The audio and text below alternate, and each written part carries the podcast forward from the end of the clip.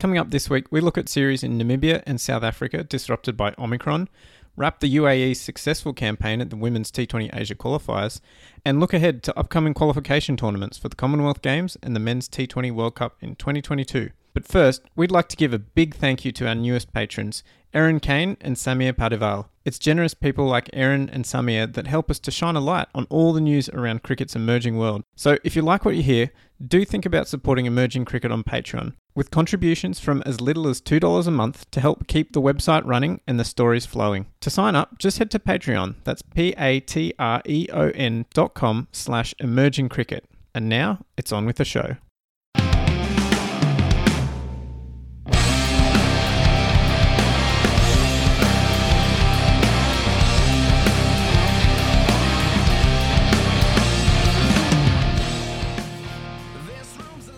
Hello and welcome to the Emerging Cricket Podcast online and on Sport FM in Perth. I'm Nick Skinner and I'll be standing in for Daniel Beswick in the next couple of episodes with poor old Bez completely swallowed up by the Ashes and the Big Bash seasons.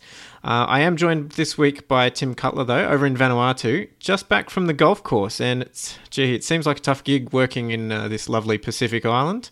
You, you know how to set a guy up, don't you? yes, I did have a hit on the golf course, and by the time you listen to this, you can pretend it is it's a weekend day, as everyone may be listening to this on a sunny Saturday. But uh, yes, um, I was actually shaken awake last night, and for any earthquake watchers out there, they make work out what day of the week we're recording this. But yeah, we had a 4.9 magnitude Oh. earthquake strike about I don't know 50 k's or something uh, south southwest of Vila, or at least of Efate. Of Vila's on, and uh, yeah, so it's the first time I've been shaken awake. So that's a interesting little tidbit of living here on the uh, edge of the ring of fire and basically getting shakes every week. But apart from that, yes, things are, things are going okay. Yes, I mean earthquakes are something you never really think about as an Australian, eh? Because I mean. I know when I was in Chile visiting uh, with my mate and some of his family, and because he grew up in Australia, we, we both were kind of freaking out when this little earthquake happened, and you know the everything was rattling on the shelves, and the picture frame was shaking, and we are kind of looking like panicking, and they're going, "Oh no, it's fine, it's just a little one," Yeah. and, and it's just such a strange experience. No, it's similar. The first time it happened, I just remember this really eerie feeling of unease because these things that you know. You know, when you stand on the ground, it's firm. When you're in the water, you know, it's it's, it's wet. Um, these things are assumptions in the in your head. You know, these are the things that I operate with. And when the world starts shaking, it's like I'm not quite sure what to do. I was, and I, I, I don't know what to do. Like everything that I took for granted has now changed. Look, it's one of those things you get you get over pretty quickly. Well, most people do. I'm sure there are some people that never deal with it. But um, yeah, it's more shakes and everyone looks around. It's like, oh yeah, that was a long one, or that was a, a big one. But I think because there haven't been many, so that people will say if you haven't had many for a while, it's concerning because it's almost like the little ones are little pressure breaks. Um, and I don't know how how relevant that is, and if there any geologists out there out there can tell us if that's true or not, of whether it's sort of like the Earth just letting off steam. But reportedly, the way that the, the plates are going in New Caledonia is about oh geez, 350 kilometers, I think, in that same direction as to where the, the earthquake was down to southwest, and that's apparently going down, and we're going up because the two plates are sort of pushing against each other, and slowly kind of meaning that you know as global warming has an effect on, on the Earth, I think uh, Vanuatu is one of the few countries in a good position because we're we're literally on the on the way up, and it's not obviously anything to be taken light of. But yeah, it's definitely an experience, and it's just something you sort of tick off of living here. It's like, oh, another earthquake, and I guess that makes sense as to why there aren't sort of high-rise buildings and why everything is sort of built on different technology in terms of slabs and, and other buildings. So, and apparently we've got a cyclone warning um, coming in the next ten days or so. So that's another thing that um, I haven't experienced. So if that well, we hope it doesn't happen, but that'll be another thing to, to work through. But uh, yeah, it's pretty much me. How, how about you? The uh, I know we don't want to talk about full member cricket too much, but the, the Ashes have started now with everything's going on. How, how are you fitting that between editing and writing EC stuff, cutting a podcast, and uh, and occasionally sleeping? Well, Ashes, you know, I just had that on the background, which is kind of the, the summer tradition in Australia. So that's nice to have that going. Uh, we're, we've hit December, we've got the Ashes. It's uh, kind of a nice sense of normality. Even England being rubbish is a bit of a return to my childhood. um, But uh, yes, I, I actually uh, I watched an episode of Dark last night, trying to get back into the series. Finally. No, I, I watched I watched the first series when it came Oh, out, and then I, I forgot about okay. it, and then I I got back into the second series about a year or so ago, and then and forgot about it again. And I- it's I, it's it's a fantastic show, but it's one that you can't really dip in and out of. And so I spent about half of the time just reading the Wikipedia page, reminding myself who's who, and because there's so many characters and and there's multiple timelines, and it, it really is a, a, a very ambitious narrative project, which is absolutely worth your time, but you, it needs your full attention. Is, is the way I would put it. Uh, and this is for everyone uh, at home, not not sure what we're talking about. Dark is a Netflix series, three series, uh, and as Nick alluded to, there's sort of a, a time shifting element to it without giving too much away. But based in a town in Germany, not far from a nuclear power plant, and yeah, it's up there for me. It's top three shows, and as you said, it's it is involved. I wouldn't say it. I, I no, you sort of think complexity, layers of I was almost going to say it's not as complex as Inception, but it actually is, and probably more so as the more the time goes on. Well, because each series they add more timelines and more characters. So- Yeah, exactly. So it's it's kind of like you have one one licorice candy with layers. I can't remember the name of those. I should know this. I've eaten enough sugar in my life. It's like, and then yeah, in series two they smush another one on top, and then another one, and you've got to keep it keep in, on track with it. But it's one of those things that you watch, and if you don't quite catch something, it's not like it ruins it either. You can kind of go along for the ride. But yeah, great series, and that, and that the fact that they ended it after three seasons, I think as well. And sorry, Ben Stinger, I know we're we're talking about TV shows. It's been a while. It's Yeah, but look, while. there's only two of us. Okay, we've got we've got to fill in. So if you're thinking about things to stream over Christmas and you've watched Squid Game, of which I haven't yet, and uh, there's no cricket on, I would suggest getting onto Netflix and watching Dark. And if you're so inclined, I would recommend watching it in German with the subtitles because it, you know, I think the actors do a, a wonderful job as opposed to watching the dub version. Hmm.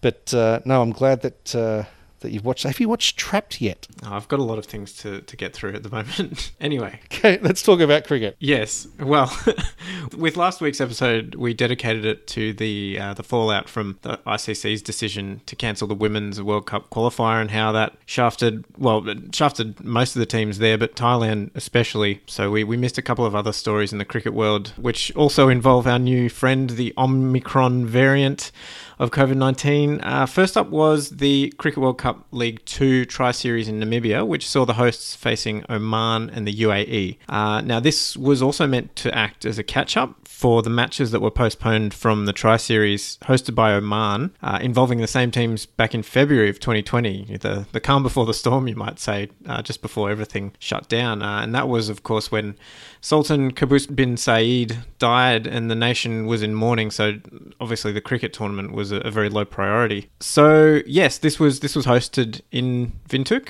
Uh, Oman and Namibia managed to get in two matches.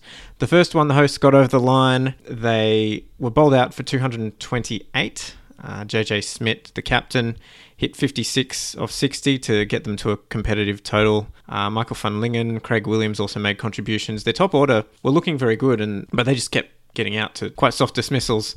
And then in the chase, Oman, yeah, again, losing repeated wickets. JJ Smith in his first series as captain, filling in, of course, with Erasmus, recovering from uh, the broken finger that he carried through the T20 World Cup. Uh, JJ Smith took 5 for 26 to help bowl out Oman for 188. So that was a, a good win for Namibia in the first match. Uh, in the second, again, some JJ Smith heroics, uh, but he couldn't quite get them over the line this time. Oman posted 291 in their 50 overs uh, for nine wickets. Ruben Trumpelmann copped some stick, but picked up five wickets, five for 70. JJ two for 50. Bernard Scholtz a bit underbowled, uh, and this is sort of a, a point that I, I thought was worth mentioning. You know, he went at under four and over, and he only got seven overs, which was a bit strange. And I guess JJ is a bit un- inexperienced as a captain, but uh, yeah, in response, Namibia fell nine runs short. They got to 282 for nine. Uh, JJ Smith again in the runs, 94 of 72 balls. Uh, but when he went, they just struggled. They couldn't quite get there. And a good performance from the Oman bowling unit, especially you know, Mohammad Nadim took a couple of wickets. Zeeshan Maqsood with his with his spin. So yeah, it, it, was shaping up to be quite a good tri series until uh, you know the the virus issues derailed yet another cricket series. Well, I guess when those matches were postponed originally, we thought, oh, geez, what, what else could go wrong in Cricket World Cup League Two? But uh, you know, right in front of us. Um, so it's another series postponed mid-series. It's like, well, yeah, another one. You know, we hadn't seen any for almost ever interesting to see. Well, I think it's great for, for JJ to come out and perform like he did. I think he's the first player to ever score a half century and take a fifer in their debut as captain. It might only be in men's cricket. I'm not sure if it's happened in women's cricket, but definitely in men's ODIs, which is great to see. Good stat. Yeah, Zane Green struggled a little bit as we, we talked about during the World Cup to get going. He got 47 or 52 in, in that second game where they just fell short, but that's good to see that he's got a bit of ball striking ability back. And Bilal Khan uncharacteristically went for 65 in that in that second game. I just wonder is JJ Smith batting at six? He scored 94 of 72. It's one of the last wickets to fall. Is he batting too low? Nicholas, what do, you, what do you reckon? I know he's skipper and you know trying to get so and that's where he normally bats. You know, above him is uh, young Nicol Loftie-Eaton and Craig Williams again, evergreen Craig Williams. You know, I thought two years hmm. ago he was going to retire and run his sports shop and cricket academy, and here he is scoring 30 out of 48. What do you reckon about JJ Smith in the batting order? Well, it's, it's one that we we do often talk about, and I think with David Wiese coming in in the T20 World Cup, JJ was a bit he came in at six, which is where he often bats, but you know having a very similar kind of role from from Wiese as the finisher, uh, I think potentially kind of threw him for a bit of a loop there. But um, yeah, I don't know. I think he's definitely good enough to bat further up the order, and he he did bat a bit further up in some of their home series ahead of the World Cup. Mm. And I mean, Namibia experimented with a lot of combinations in, in those series. And JJ was in astonishing form with the bat in those. I think he averaged almost 100 and was striking it at around 200 or you know something ridiculous like that but he yeah I, I, think the thing for jj though is he really likes coming in in that back end and, and he it really suits him so it's not necessarily that he can't handle batting higher up it's just that that the way he plays uh, works very well to come in and, and really lift the run rate in the last sort of 10 to 15 overs of a one dayer or you know sort of seven ish of a T20 match. And I mean, honestly, you look at the Namibian batting lineup, and he shouldn't need to be getting them out of jail both times. You know, you, you mentioned Craig Williams, who looked really comfortable. He was going along very smoothly in both those innings, and he just, you know, got out to some pretty soft dismissals. And again, quite a lot of, I guess, ill discipline in, in the way that Namibia was batting. And that is something that uh, we, we kind of talked about it as well in the, the way that their approach of just going hard uh, all the way from top to bottom. You know, they can put up some huge scores, but if if it goes wrong, they can be a bit sort of complacent and oh yeah, the next guy will get some runs. Mm-hmm. Um, when you know not necessarily if if you're getting out to, to soft dismissal. So that's potentially a concern. Although yeah, when they're next going to get on the field. who knows with travel bans popping up left, right, and centre in Africa, and I, you know, I wouldn't want to be trying to organise uh, cricket in Africa at the moment uh, with with the way government's getting twitchy with the borders. So, yeah, absolutely. I think that they're probably already considering, or at least concerned about their movements to get out of it's not even the country to get out of the region for Australia in 2022 but you know the two counterparts or the two opposition sides from that tri series you know Oman and the UAE and I know we're going to talk about this later on but that, there's only 2 months until they're both playing at a World Cup qualifier so I feel for them especially the UAE who didn't even get out on the field yeah. when this probably would have been the last ICC competitive cricket anyway before the World Cup qualifier and until then they're going to have to be organising their own matches before those series. So yeah, I think it's not only inconvenient from a Cricket World Cup League Two point of view, but also for those sides that are trying to lead into World Cup qualification, albeit being a different format. But we know how important time out in the middle is, no matter what the format is, is actually to get some match practice. Yeah, and I think that was one of the reasons Namibia did quite well in the T20 World Cup is because they had quite a lot of matches just you know out in the field and, and they had worked on their game and they, they knew what they were doing. Um, yeah, it's interesting looking. You know, one one. I think Namibia probably would be a bit disappointed with that, but then I guess Oman on the flip side would also say they they had their chances to win both games. So maybe it's fair. I'd say it's a bit disappointing for Namibia in terms of their chances of overtaking Oman for, for the top spot. But then with the Super League uh, looking like it's cancelled after the current edition. I guess topping the group in Cricket World Cup League Two maybe isn't that important, and, and it's just being in that top four and, and making the, the overall qualifiers. Yeah, who knows? We're still waiting to hear what the future of World Cup League cricket looks like. But I guess from their point of view, they just got to try and keep winning, as everybody would be, and be in that top one. And you know, if it changes, so be it. But no, you're right, and which is another another reason why that news about the Super League it feels like such a long time ago. That was two podcasts ago when that being scrapped. And there's nothing worse than something being well, there is something worse than something being scrapped. Is when well, it wasn't even that it's been scrapped. It's just that we're using rankings instead of a, a tournament. But okay, that's fine. But what's replacing it? Oh wait, we don't know yet. We'll, we'll tell you that soon. So, no, tough for them. I guess on that as well, that um, been a lot of feedback, a lot of people contacting us, not so much out of the blue, but those that hadn't spoken to us in a, in a while about last week's show and our pieces by Nishad, Rod, and, and everyone about the Thailand situation. So just a thanks to everyone for them reaching out. And uh, well, I guess they sort of saying thank you for, for the work that, that everyone had done. But uh, I think it was Bez that said when he tweeted, you know, even when there are things that aren't great, I think they still need to be said and still need to be talked about. But just as I was talking about the, the ditching the Super League last week's podcast, of came washing over me. But um, no, thank you to everyone who got in touch. Yeah, it was um, it was it was therapeutic, I guess, talking about it. But uh, yeah, th- hopefully there's more developments to come, and, and maybe Thailand can can find some kind of uh, appeals process or, or, just something. But um, yeah, anyway, we'll leave that until we, we hear more developments um, elsewhere in Southern Africa, and it's it's unfortunate that so much associate cricket was being played really in, in the region just as the travel bans are popping up. But the Netherlands had a series against South Africa. They played the first match, though it was washed out couple of overs into the Dutch innings before the other two games were possibly cancelled, possibly postponed. There's been a bit of mixed messaging on that. Uh, on the field, I think they'd probably be a little disappointed with their bowling effort. They conceded 277 in their 50 overs uh, with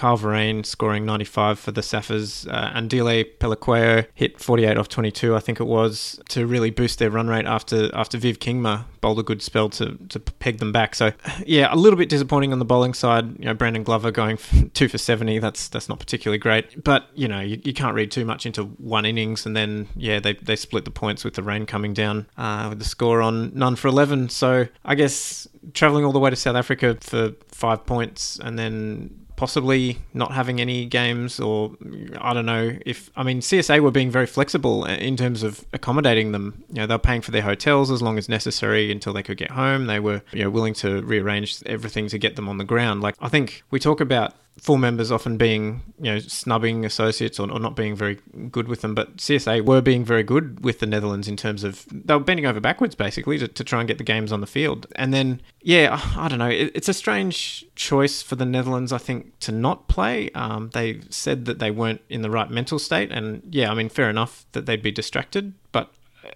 you know, why would you rather just sit there doing nothing while you're waiting for flights to start again. You know, I mean, they they clearly they were going to be waiting one way or the other, and to me, it makes more sense to be actually playing the matches that you came here to play rather than just sitting twiddling your thumbs in the hotel room. It's not like, I mean, are you more likely to catch COVID on a cricket pitch than uh, in a hotel. I, I, don't know. Yeah, just very strange that decision, especially since you know we were talking about how little cricket against full members they get, and that's one of the you know the refrains from the Netherlands is please give us more cricket, and then they're sitting there refusing to play a series that the the full member is trying everything to get on the field. So I, I thought that was very disappointing and, and quite strange, really. Yeah, it's tough one. Although you know, I've spent all of 14 days in bubble life, which was quarantine coming into Vanuatu, and haven't spent the the kind of time that the Dutch team had before and around the World Cup, other events, and, and then down there. So you know, we talk about it a lot. The importance of the sport looking after its athletes first and everything else coming second. If this is a decision taken about the, the mental health of the athletes, then then great. But as you say, from the outside looking in, it, it, it did sort of seem that way. But geez, it's a, a, tough one at the moment in terms of mental health and the and the strain on on these athletes and, and support staff. And let's also remember that these players, the Dutch ones, aren't necessarily all of them full time pros and being used to this and, and used to that amount of time away from family, etc. So I'm, I'm I'm just sort of bringing a sort of another perspective to it in that you know knowing a lot of those players as we do and the staff and knowing how keen they've been to be in this series, I can't imagine any decision to not play that it wouldn't have been taken lightly and it, and it, and it would have been would have been considered. You know, I, I hope that there was no other issues in the background from a governance point of view or anything from home base, any any lack of directional pressure with the sagas that are going on back at home, or if there's any distractions there, one can only hope that not the players and the staff are able to make the decision from the right perspective. But um, yeah, I'll just I'll sit on the side of that the decision was hopefully made in, in the for the right reasons, and then inevitably it's the health of the players that are that are paramount rather than trying to get cricket in if it's players aren't in the right place. Yeah, no, that, that's fair enough in terms of the mental health thing. But uh, yeah, I don't know. I mean, I just if you're there to play cricket, why would you want to sit doing nothing in a hotel room? I, I, I just don't get it. But I guess I haven't been in a bubble for, for weeks or months, so You've been in the uh, the Gosford bubble only. very different kind of bubble. um, but uh, yes, um, on the women's side, and yeah, looking at a tournament that actually did run to its conclusion for a change. Um, What a tournament that ran to its conclusion. yeah, I know. Uh, it's a bit of a rarity at the moment. But uh, yes, the, the UAE progressed out of the Asia uh, Women's T20 regional qualifier to next year's global qualifier for the T20 World Cup. This was a pretty interesting tournament with your old stomping ground Hong Kong coming runners up. Uh, Nepal slipped to third after they were second to Thailand in the previous edition.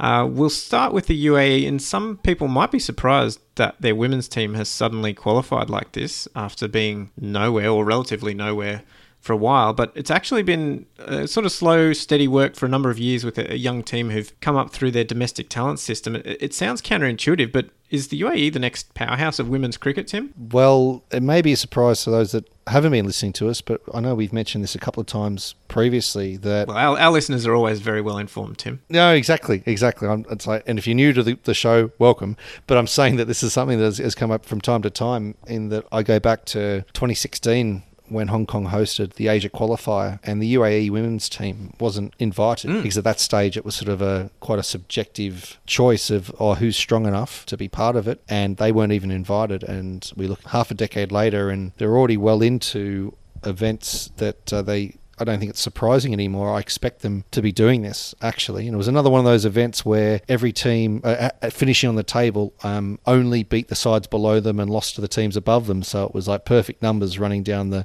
you know, wins and losses was four three two one and one two three four going down.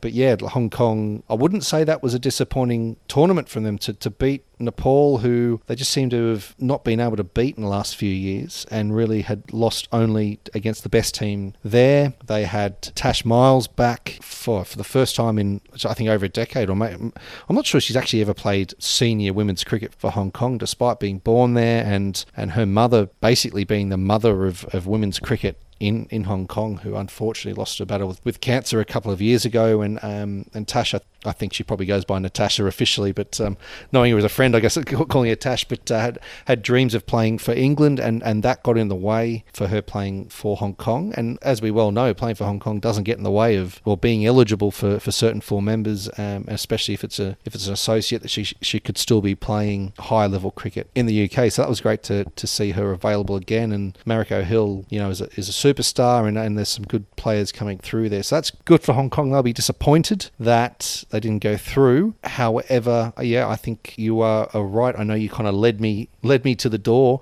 uh, in saying that, but with the UAE and on the, the men's side as well, with the underage team coming through, beating Nepal again, because we look at Nepal with the numbers of fans, the number of cricketers, and the support that they have of, of being the almost de facto next power centres, or at least the, the up and comers, and the UAE have pipped them both, and then the men's underage and, and now the women's. Well, yeah, the UAE, um, it, it was a young squad with Theertha Satish top of the runs. Uh, she hit 165, and, and Khushi Sharma grabbed 10 wickets to top the wicket tally. Both of them are 20 or under, and um, you know a lot of their core squad is coming through the UAE talent system, and, and same for the men's, as you said. And so I think that's a bit of a the, one one of the criticisms of the UAE is often, oh, you know, they're all expats, that old chestnut. But you know, these guys and girls are coming through the domestic talent system, and you know, they've grown up there their whole lives, and they're they're locals. And um, so I think that's kind of the most impressive thing is that they're they're doing it with a young squad, and they're doing it with a, a homegrown squad. Uh, I guess Chamani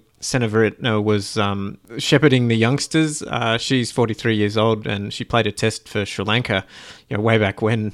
uh, when, when there were women's tests uh, available for, for lower ranked teams. But um, yeah, I think it's an interesting side in that a lot of the names that were in that team, you know, five years ago when, when they weren't invited, uh, are no longer there. And, and so having the regeneration has really helped them. Your point about Hong Kong, um, I think yeah, Natasha Miles or Tash. Um, I guess I'm not on a first name basis with her yet, um, but uh, yeah, she she looked pretty impressive with the bat. Looked very you know solid technique. She'll be a good addition for them going forward if, if she's available and you know doesn't interfere with trying to um, get game time in, in English cricket. Carrie Chan though, uh, you know she's she's a real star. She's sort of a, a, goes a bit under the radar, but Carrie Chan third on the runs tally and, and second on the wickets overall. She's a great player for them and always you know left arm wrist spinner. Everyone loves to see that.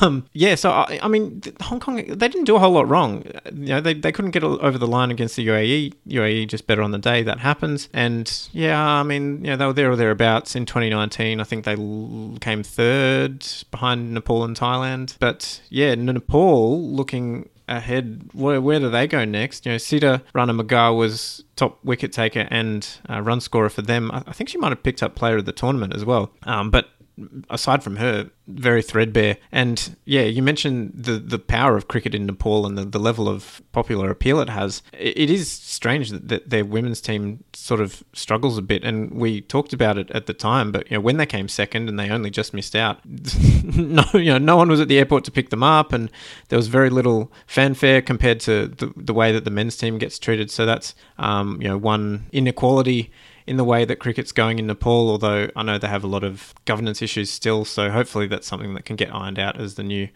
uh, administration uh, gets into its work. The, the other team I would mention is Malaysia. I'd yeah, coming fourth, a bit disappointing with, I mean, they have a, a, contracted team now, and, and that was a very positive step uh, a year or so ago in, in, awarding central contracts to a bunch of their women's players. And we have talked a bit about Malaysia in the past in terms of um, having a very strong development program and, and a lot of kids coming through who sort of drop out after school age and you know go and find work and, and whatnot and having trouble keeping talent. So maybe that's that, but it, it's quite a young team for Malaysia as well. So yeah, I don't know, a bit disappointing for them. Yeah, you're saying Malaysia was disappointing, uh, but on the flip side, it was really great to see Bhutan there, and they had a, a great victory against Kuwait beating them by 40 runs actually after posting 114 for six. And we see a lot of good news stories come out of Bhutan with the work that they're doing and growing the game in such a, a mountainous country as it is, and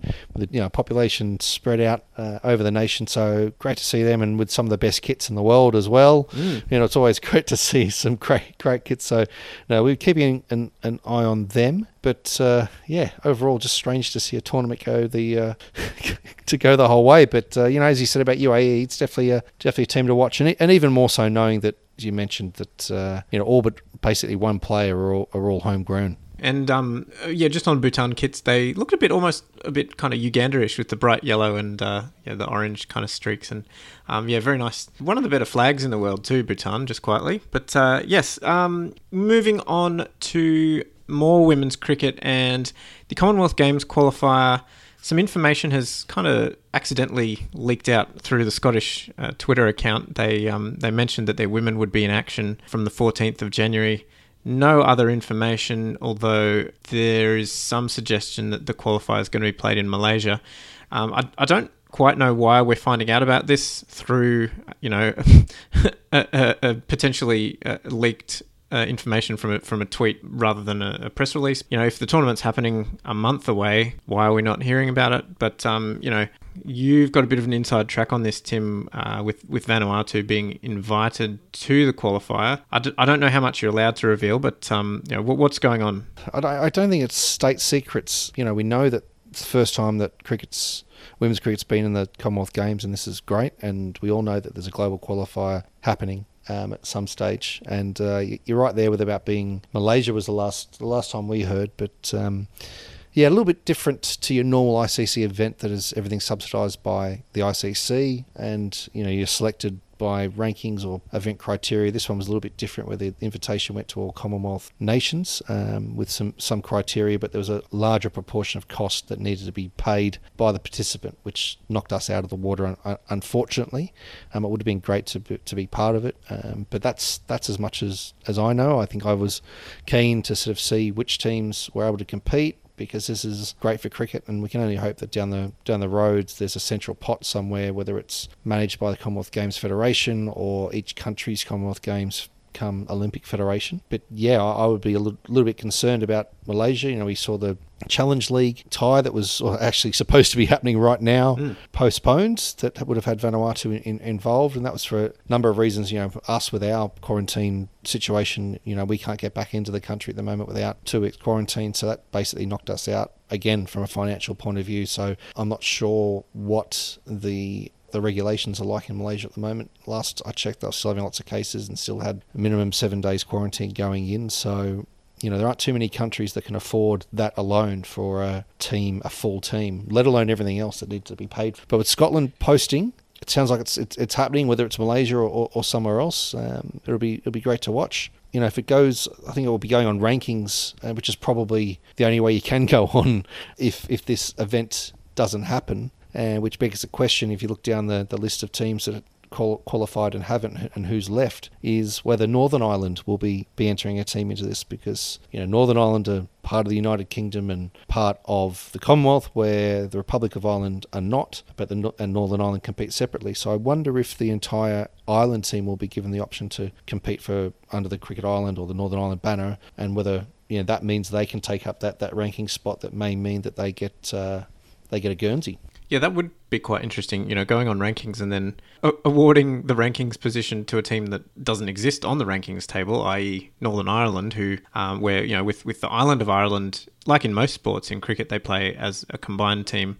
I think football, uh, soccer is one of the only sports where they play as as the two separate nations. But yes, I think I mean the the, the Commonwealth Games. It, it's basically a trial run, isn't it? So if it goes well, hopefully they'll expand it and um, you know see it as an opportunity to get more teams involved and, and maybe subsidise it a bit more. Uh, you know, it's unfortunate that you know your your team couldn't go. Uh, Vanuatu, a, a player like Selina Solman um, even just at a qualifier, you know, she's a charismatic figure on the field, and um, you know, I think having more opportunity to, to watch her and, and have her on a, on a kind of more you know on the spotlight would be good. Teams having to pay their own way, yeah. As, as I said, it's an experiment at this stage. Um, so hopefully, Commonwealth Games, Olympics, other multi-sport events, we can see more women's cricket being played and more women's associate cricket being played because, you know, as we constantly say, it's a great growth opportunity for the sport and it's great for women to be having this opportunity to, to lead the way for cricket. And for our final story of the week, we have another uh, qualifier that has been uh, leaked. Uh, the T20 World Cup qualifying groups have come out through the South China Morning Post uh, in Hong Kong. Your old friends over there. Somehow, a well, it wasn't marked confidential, so I guess that they were allowed to give it to the newspaper. I don't know, but anyway, we found out that in remembering that the global qualifier has been split into two kind of mini tournaments, Group A and Group B. Uh, so Group A, hosted by Oman in February, got Ireland, Oman, UAE, Nepal, Canada, Germany, Bahrain, and the Philippines. And in Group B, we have Zimbabwe, who are the hosts, and, and this is being played in July, joined by Netherlands, USA, Papua New Guinea, Hong Kong, Jersey, Singapore, and Uganda these groups are kind of interesting. I, I, can't really make head or tails of what the basis for splitting the teams up was. Uh, it doesn't seem to be done on rankings. It doesn't seem to have been done on previous results. It doesn't seem to have been done on anything really. So there's, kind of a strange balance in, in both groups. You know, Group A, uh, there's three teams you would think are, are, significantly weaker and, and five pretty evenly matched teams. And then Group B, there's a bit more, you know, anyone could kind of beat anyone, but there's a couple of clear front runners in the USA and Zimbabwe with the Netherlands potentially having some player selection issues, which we can talk about in a sec. But um, my first takeaway is that clearly the ICC learnt some lessons from 2018 with hosting stuff in Zimbabwe. July in Zimbabwe has literally zero average rain days. So they've gone for the dry season, which I think is a good move. Yeah, it's a week of leaks, isn't it? Very interesting. And you say that about the apparent strength of the teams. Yeah, look, within that side, we, we know that Uganda wasn't at the, the most recent World Cup qualifiers in 2019 on the men, with uh, Nigeria taking Zimbabwe's place after they were suspended. And we know that was great for cricket's growth. We're country of 200 million people, but they did get lucky in that qualified tournament where rain had affected their matches against the, let's say, the stronger teams. Um, but to see that you sort of round out that group, you know, you, you didn't even mention PNG as a, a, team of strength, and they've just come from a World Cup. Hong Kong, we know the talent that, that they have. Jersey, tell you what, like they always, I'm not even surprised anymore to see them scare big teams in qualifying events. They just seem a very well drilled team that each player knows their role and they just get out and do it. Singapore, well, if Tim David's not playing for Australia, he's going to have a huge role to play.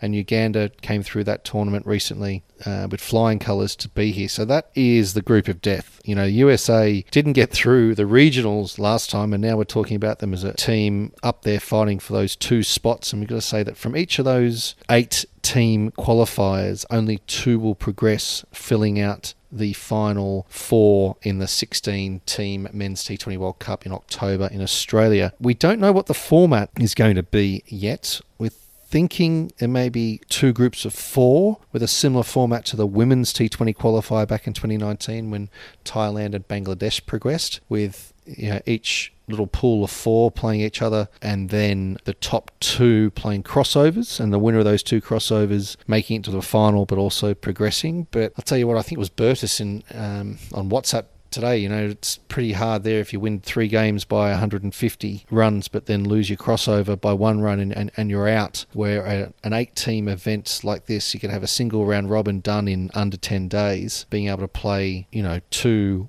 T20s a day on each ground, you could actually get through and you'd actually have a chance to play either side. Do, do you have any insight on the on the format, Nick? Yeah, I don't know. I mean, it's all kind of speculation at this point. I really hope they do go with the round robin format because, yeah, as you say, playing, and I mean, it's a long way to go to, to play three matches and then potentially just get dumped out. Yeah, I don't know. That, that's a lot riding on that. And one of the things that the ICC was trying to do, especially Richard Done, uh, when, when he was still there, one of the key points of a lot of the recent kind of restructuring a couple of years ago was to have more consistent play and, and to take results from more consistent matches rather than having you know all or nothing matches where you, if, if you lose this you're out. Yeah so I, and i mean you know looking at it just as a format in terms of entertainment the global qualifier format was very good and it was a very good tournament. So i just find it a bit strange that they've gone down this route of cutting it down and, and making it a bit smaller and presumably cheaper. Do we have any information on the financials for the 2019 qualifier? Because i know we talk about a lot. The 2015 qualifier made a, a, small profit, but you know, it, it, didn't lose money. So it doesn't really, it, you know, if, if it's not losing money, it doesn't make sense to me for them to be stingy with the qualifiers and cutting down one of their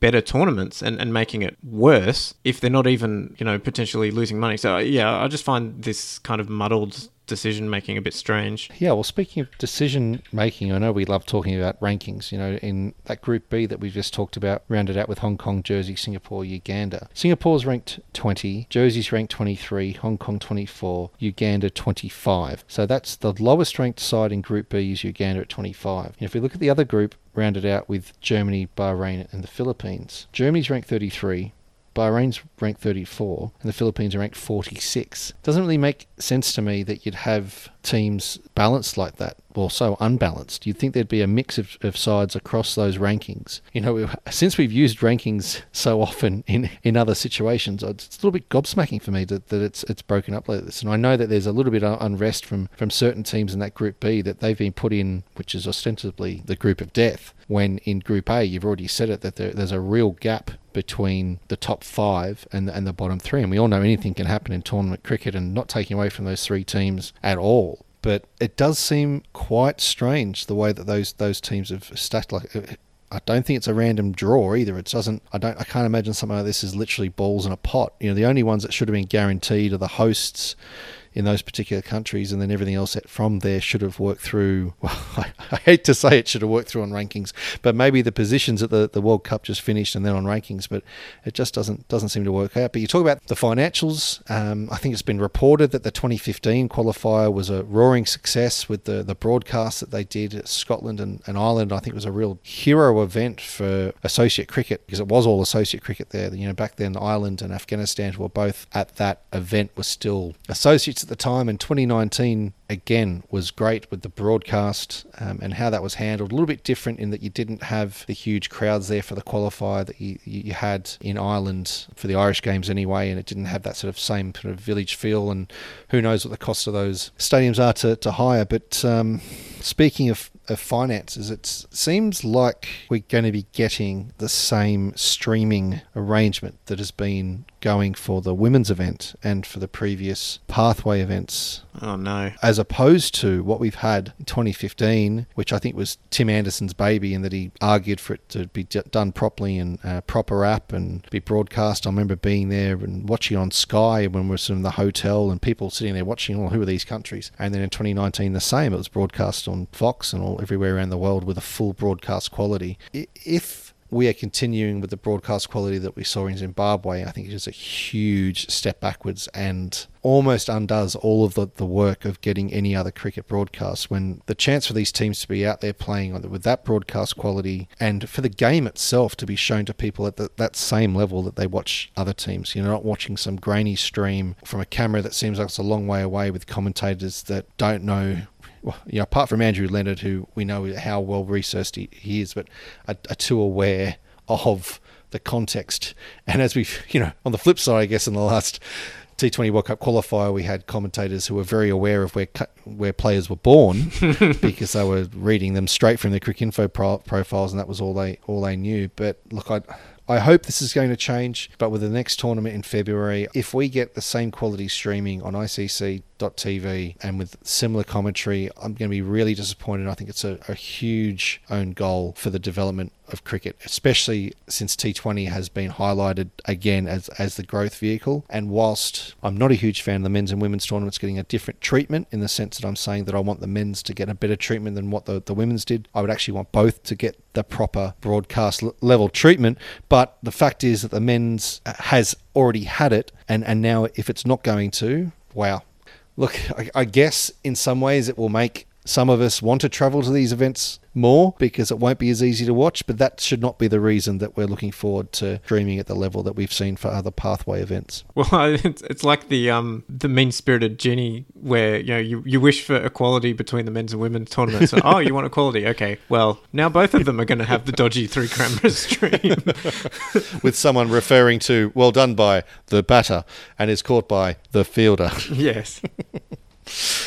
So yeah, I, I, don't think that's the way to go. And and yeah, as I said, I, I mean, clearly the whole point of splitting these tournaments into two groups of eight and then potentially into to, to groups of four. Yeah, ostensibly it's to save money, which, okay, fine. But if you're going to do that, at least get a decent stream because the one that has been used for um, ICC TV in a number of events has it's just not been good enough. And if if you are cheaping out on these tournaments and you know making them actively worse, I, I just don't understand how that can possibly be helping. You know, what what is the point of having such a bad stream that just drops out all the time? You know, that just makes the game look worse. Really, I mean, if you're not showing it at all. I don't know. Is, which is worse? I, I, I, can't figure it out. No, and we know that in the past, the ICC, or at least there are elements of the ICC who were not keen to stream this level of cricket anyway because of the apparent or reported level of cricket. And I hate to see some of those fears almost come true, but not through the level of cricket, but because the quality of the stream. And I think ultimately, and look, we're not in our Pat Malones here. There are people that on the that know that the improvements need to be made and, and work's being done. But I think it's a it's we still need to talk about it because the point of this we're trying to grow the interest and love for the game. You know, we're not just trying to get desperados like you and me who know where the game's on to go and click on the app and go and watch it and be happy with the fact we could only watch one game at once and it's crappy quality. How's that going to attract a new fan of the game? Or how's it going to get someone who's who's sort of on the edge without an app that has has context and match sensors and replays and the and the actual game staying up afterwards? So, you know, that's just the pathway tournaments in general. But for what was the signature event of emergent cricket because you know now that we have you know, we, are going to have two two full members at this event and they've got sponsorship deals and their sponsors are going to be wanting a certain level of quality especially in what what is a global event. And we've already been told by at least one country in these qualifiers that they had a, a large sponsor on the line who when hearing of the quality of the stream that that has now been communicated to the to the to the member that they've now pulled out saying well that's not what we're looking for. So it, actually does harm to the game because that's a that's an opportunity for these sides who wouldn't get the chance normally, and a, and a lot of them wouldn't, to be broadcast at that in that quality, and that also means the opportunity to have a broadcast in the the home country to a, a level of which the, the sports they're going up against. So it's just wrong on so many levels. And and again, I opened with the equality piece and I'll close with it in the fact that the women's event is not at the same level as also beyond suboptimal, especially again since we've just had a growth strategy come out about how it's you know female forward and, and right, rightfully so. It should just not be up for debate if it's a it's a World Cup qualifier women's or men's, it should just be broadcast to this quality. And then hopefully it's a little bit different under 19s because we don't have global qualifiers. We've only got regional ones. But if we get to the point where it's global ones for that, then be raising the standards there too. We, no matter what, we shouldn't be going backwards. Yeah, absolutely. And just one final little story that came out of it the Netherlands being placed in that Group B in, in July. Uh, that doesn't line up very well with their Super League timing. And of course, it's the middle of the county season. So yeah, I, I don't know. They're, how are they going to field a good team? You know, are they going to have to field a B team or, or a C team or I, I don't know uh, because if they're playing against England a week before this, if there's quarantine going into Zimbabwe, uh, are the players going to double up or are they going to be able to get them released for this long from the counties? Or yeah, I, I'm not sure how they're going to manage playing effectively two series at once uh, when they have trouble getting the county players, uh, even for one series, let alone two. Yeah, so it's not like the start of the T20 World Cup proper when India, who'd ga- had games running straight up to the start of the um, event, were able to go there and play their practice games because there was a round one. but I don't think the Netherlands are going to be able to do that, you know, as you said, with a week before. And yeah, uh, I would like to think that all teams had been consulted about the, the timing of these things, and especially since the Netherlands England series has been in the diaries for quite a while, considering a lot of their series were postponed. So, yeah, I'm. But there are enough problems in the Netherlands at the moment, apart from trying to get issues around player release sorted at the same time with potentially two series running into each other, or at least the point or the extent that playing 50 over cricket up until within a week of a, of a global event.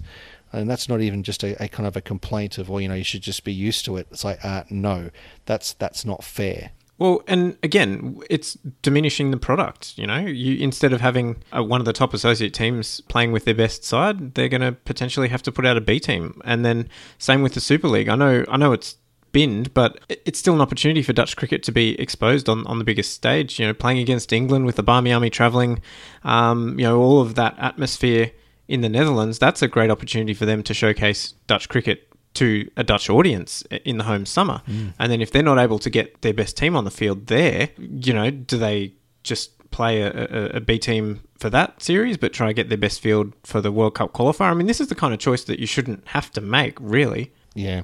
Same as what we're talking about the stream for the World Cup qualifier or T20 World Cup qualifier. It's all about how you're presenting the product and, and the and the quality of that product and and especially when these things are in your control, literally about scheduling from a global event point of view. Let's forget the point that the Super League now is useless apart from that top four trying to get straight into the to the men's World Cup qualifier. But uh, yeah, I'm, I'm hoping there's more news to come on this because it is quite a while away, but I'm I'm sure that Netherlands would have been a lot happier being in that Group A in in, in place of uh, even one of those other five sides, or maybe even one of the, the lower ranked sides, Germany, Bahrain, and the Philippines, to be getting those games out in February. Yeah, and, and yeah, obviously that would make a lot more sense with the way the the county season lines up and where the bulk of their uh, first choice players are playing. Um, And that just about does it for us this week, Tim. Uh, thanks a lot for joining me, holding the fort with uh, with Bes swamped at the moment. Uh, hopefully things keep going well for you in Vanuatu. Thank you very much, sir, and thank you for everything you continue to do. The hours you put into this podcast, I think, appreciated by everyone, but the hundreds of thousands of people that, that listen to it, knowing that you are slaving away there for nothing but the love of, of EC. So thank you to you, and, uh, well, love to everyone out there as we approach the uh, the festive season, but especially Daniel Beswick sitting there in his little hotel room in Melbourne, covering two versions of the sport for two different companies. He's just like the secret agent, whilst also writing for us. So, um, and I know he loves listening. He likes to watch um, when he's not part of it. So, uh, hopefully, he's got this far, and we love you, Bes. That's the show for this week. Thanks a lot for tuning in once again. And if you liked it, please do leave a review and a positive rating on your favorite podcast app, as it really helps us to get the word out. Bye for now.